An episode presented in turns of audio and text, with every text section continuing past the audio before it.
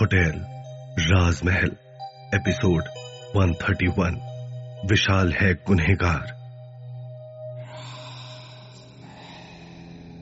विशाल के साथ इस वक्त अजीबो गरीब चीज़ें हो रही हैं, और वो अब लिफ्ट में फंस गया है, जो उसे ना जाने कहाँ लेकर जा रही है।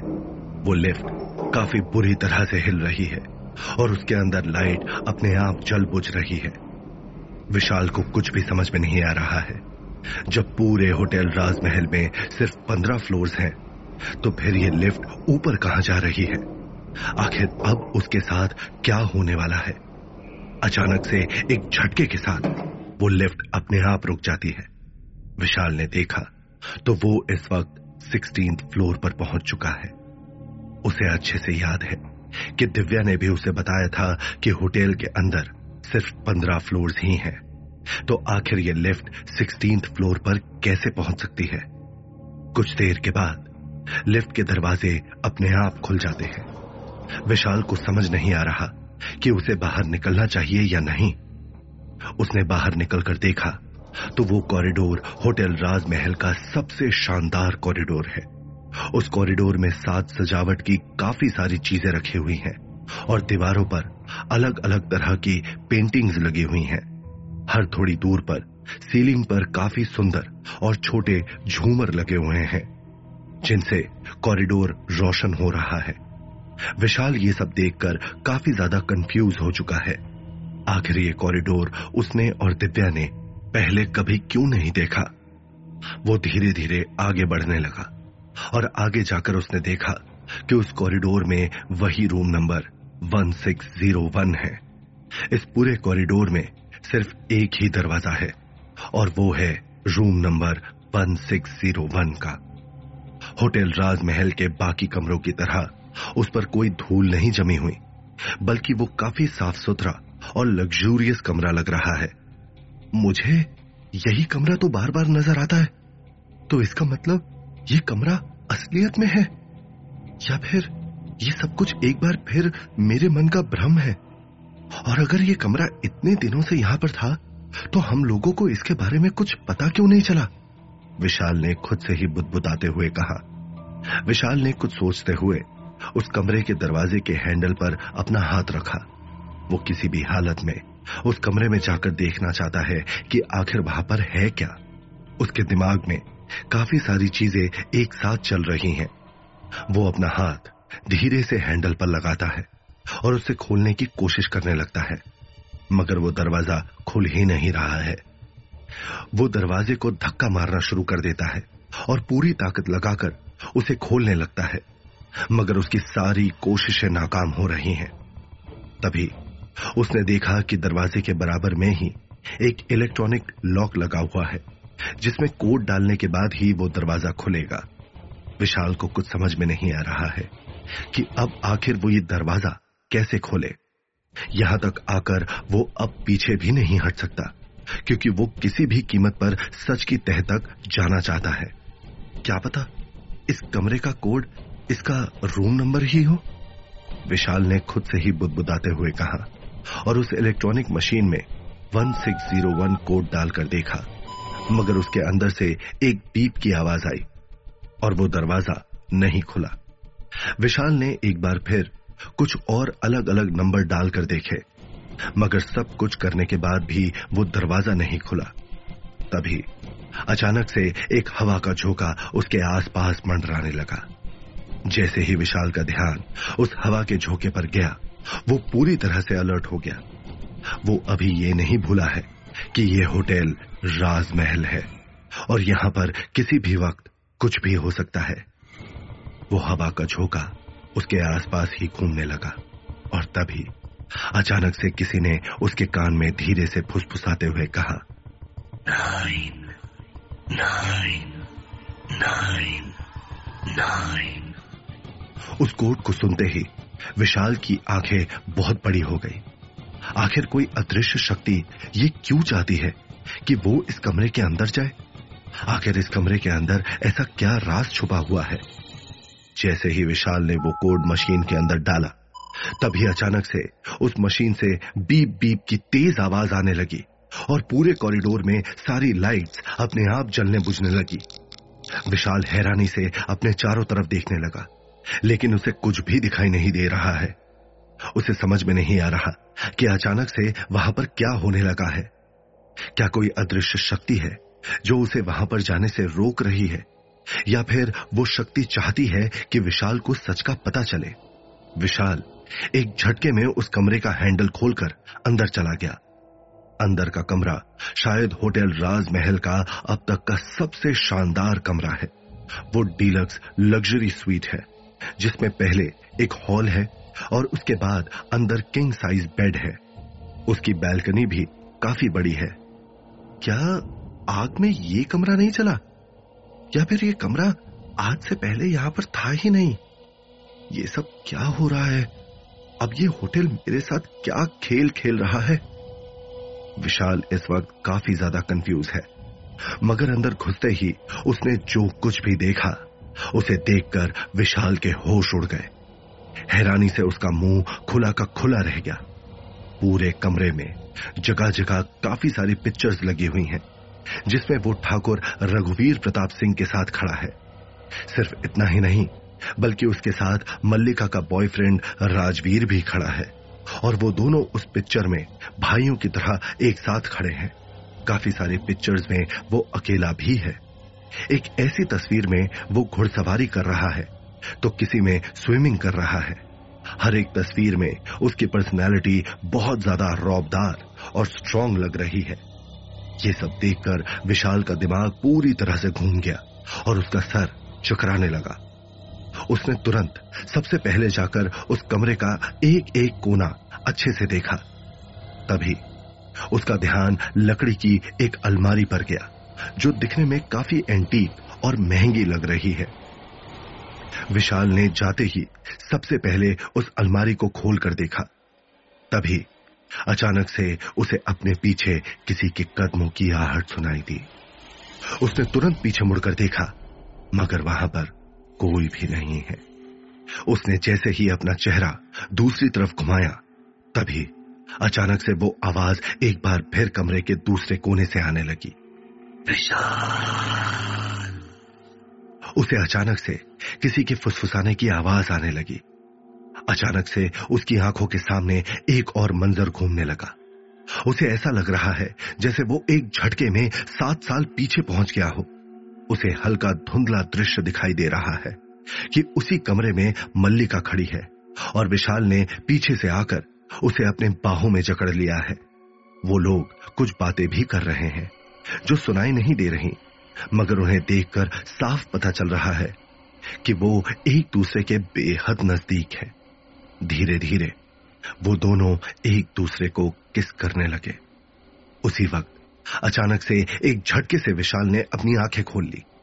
आँखें खोलते ही उसे ऐसा महसूस हुआ जैसे वो किसी दूसरी दुनिया से लौट कर आया हो। मैं और मल्लिका एक साथ एक दूसरे के इतने करीब? आखिर ये सब क्या हो रहा है? क्या ये इस मनहूस होटल का कोई छलावा है? विशाल को कुछ भी समझ में नहीं आ रहा है। अभी उसने ठीक से सांस भी नहीं ली है, कि तभी अचानक से उसके कान में एक बहुत तेज आवाज़ आने लगी, जो उसे बेहद चुभ रही है। विशाल को ऐसा लग रहा है, जैसे उसके कानों से खून निकल आएगा। उसने अपने दोनों हाथों को अपने कानों पर रख लिया और बुरी तरह से चिल्लाने लगा। बंद करो ये आवाज़ें! ये सब बंद करो! राजवीर! राजवीर। कहा है यार तू? राजवीर अपने नए होटल की पार्टी कब दे रहा है? राजवीर बस एक ड्रिंक और। अरे राजवीर कहा खोया हुआ है तू? उसे ऐसा लग रहा है जैसे बहुत सारे लोग एक साथ उसे काफ़ी कुछ बोल रहे हो। उसे कुछ भी समझ में नहीं आ रहा और वो काफ़ी ज़्यादा कंफ्यूज हो चुका है। वो अपने सवालों के जवाब लेने के लिए तुरंत मल्लिका के कमरे की तरफ़ बढ़ने लगता है। मगर तभी वो आवाज़ एक बार फिर उसके कानों में गूंज उठती है।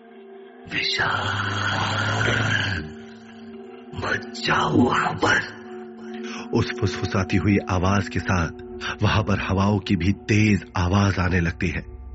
विशाल ने पीछे मुड़कर देखा, मगर इस बार भी वहाँ पर उसे कोई दिखाई नहीं दिया। उसने गुस्से में आकर चिल्लाते हुए कहा, आखिर कौन है वहाँ पर? तुम जो कोई भी हो, मेरे सामने आओ। मगर उसके सवाल का किसी ने भी कोई जवाब नहीं दिया। विशाल इस वक्त काफ़ी ज़्यादा गुस्से में है, और वो सीधा मल्लिका के कमरे में पहुँच जाता है, और दरवाज़ा खोलते ही सीधा उससे सवाल करता है, आखिर मैं हूँ कौन? आप मुझे सीधे सीधे क्यों नहीं बता देती? आखिर बात क्या है? क्या मैं सच में अपनी याददाश्त खो चुका हूँ, या फिर मेरी पहचान ही कुछ और है? विशाल ने देखा कि मल्लिका हमेशा की तरह अपनी कुर्सी पर बैठी हुई है। मगर विशाल को देखते ही वो उठकर खड़ी हो जाती है और उसे प्यार से घूरने लगती है। आज मल्लिका की आँखों में उसके लिए एक अलग ही तरह की शिद्दत है, जो विशाल ने आज से पहले कभी नहीं देखी। वो अपनी कुर्सी से उठकर सीधा विशाल के पास आकर खड़ी हो जाती है और उसे निहारने लगती है। तो आखिर तुम यहाँ तक पहुँच ही गए। क्या तुम्हें पता है, मैंने इस दिन का कितने सालों से इंतज़ार किया है? मल्लिका ने विशाल के आसपास घूमते हुए कहा, विशाल आज खुद को रोक नहीं पा रहा है, और उसने मल्लिका के ऊपर एक साथ कई सारे सवालों की बौछार कर दी। क्या हम दोनों पहले भी मिल चुके हैं? क्या मैं पहले होटल राजमहल में काम करता था? आखिर ये सब कुछ क्या हो रहा है मल्लिका जी? मेरे खिलाफ कोई साजिश की जा रही है? और और वो बूढ़ा आदमी? उनकी तस्वीर क्या कर रही है मेरे साथ? मैं दो जगहों पर एक साथ कैसे हो सकता हूँ? जब उस वक्त मैं अपने गाँव दौसा में, अपने परिवार के साथ था तो मैं उसी समय पर यहाँ पर कैसे हो सकता हूँ? विशाल ने परेशान होते हुए मल्लिका से सवाल पूछे। मगर मल्लिका ने उसकी किसी बात का कोई जवाब नहीं दिया, और वो बस उसे घूर घूर कर देख रही है। जैसे वो कब से विशाल के इन्हीं सवालों का इंतज़ार कर रही हो। आप कुछ बोलती क्यों नहीं है? मैं आपसे कुछ पूछ रहा हूँ। मैं धीरे धीरे करके पागल होता जा रहा हूँ। अगर मुझे मेरे सवालों का जवाब नहीं मिला तो जल्दी ही मैं अपना आपा खो बैठूँगा। कुछ देर के बाद मल्लिका ने कुछ सोचते हुए विशाल की बात का जवाब दिया। तुम्हारी यही सच्चाई है विशाल। तुम दूर दूर तक सोच भी नहीं सकते। कि तुम्हारी असलियत क्या है? हाँ मैं तुमसे पहले मिल चुकी हूँ। तुम्हें क्या लगता है कि दुनिया भर में इतने सारे लोग होने के बावजूद भी होटल राजमहल के लिए, रिसेप्शनिस्ट के लिए तुम्हें ही हायर क्यों किया गया? क्यों तुम्हें ही चुना गया होटल में कैद आत्माओं की मुक्ति दिलवाने के लिए? और कैसे तुम ये सब कुछ करते जा रहे हो? मल्लिका के सवाल सुनकर विशाल का दिमाग पूरी तरह से खाली हो गया। मगर इसके साथ साथ उसके दिमाग में काफ़ी सारी चीज़ें चल रही हैं। वो मल्लिका के किसी सवाल का कोई जवाब नहीं दे पा रहा है। होटल राजमहल की आज जो हालत है, उसमें कहीं ना कहीं तुम्हारा भी हाथ है। इसीलिए तुम्हें यहाँ पर काम करने के लिए चुना गया। और अब तुम यहाँ से तब तक नहीं जा सकते जब तक तुम इस होटल राजमहल की सारी आत्माओं को मुक्ति नहीं दिला देते। मल्लिका की ये बातें सुनकर विशाल को ऐसा लग रहा है जैसे किसी ने उसके पैरों तले ज़मीन खींच ली हो और उसकी पूरी दुनिया ही उथल पुथल हो चुकी हो। होटल राजमहल की इस हालत में विशाल का भी हाथ है। मल्लिका के इस बात का क्या मतलब हो सकता है? क्या सच में विशाल ने कुछ किया है? या फिर मल्लिका हमेशा की तरह उसे गुमराह करने की कोशिश कर रही है। आखिर आप कहना क्या चाहती है? आपका क्या मतलब है कि मेरा भी होटल राजमहल की बर्बादी में हाथ है? आखिर मैं हूँ कौन? मुझे अपने सारे सवालों के जवाब चाहिए।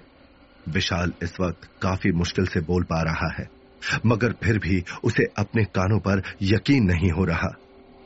अगर मैं झूठ बोल रही हूँ तो क्या ये तस्वीरें भी झूठ बोल रही हैं? तुम्हें क्या लगता है? कि तुमसे झूठ बोलकर मुझे क्या मिलेगा? सब कुछ बहुत अच्छा चल रहा था विशाल। मगर तुम्हारे उस एक फैसले ने सब कुछ बदल कर रख दिया। मल्लिका ने विशाल की तरफ़ देखते हुए कहा, लेकिन विशाल को उसकी बातों पर यकीन नहीं हो रहा, और उसने मल्लिका की आँखों में देखते हुए कहा, मेरे फैसले ने? मेरे गोन से फैसले ने क्या कर दिया? मुझे तो कुछ भी नहीं पता। अब आप और कितना इंतज़ार करवाना चाहती हैं? आखिर आप मुझसे चाहती क्या है कि मैं क्या करूँ? मल्लिका की बातों ने विशाल के मन में गहरा असर किया और वो लड़खड़ाकर कुछ कदम पीछे हट गया। मैं तुम्हें तुम्हारे किसी सवाल का जवाब नहीं दे सकती। तुम सिर्फ़ इतना याद रखो कि तुम इस होटल में हो और यही तुम्हारी सजा है कि तुम तब तक होटल राजमहल की कैद से आज़ाद नहीं हो पाओगे।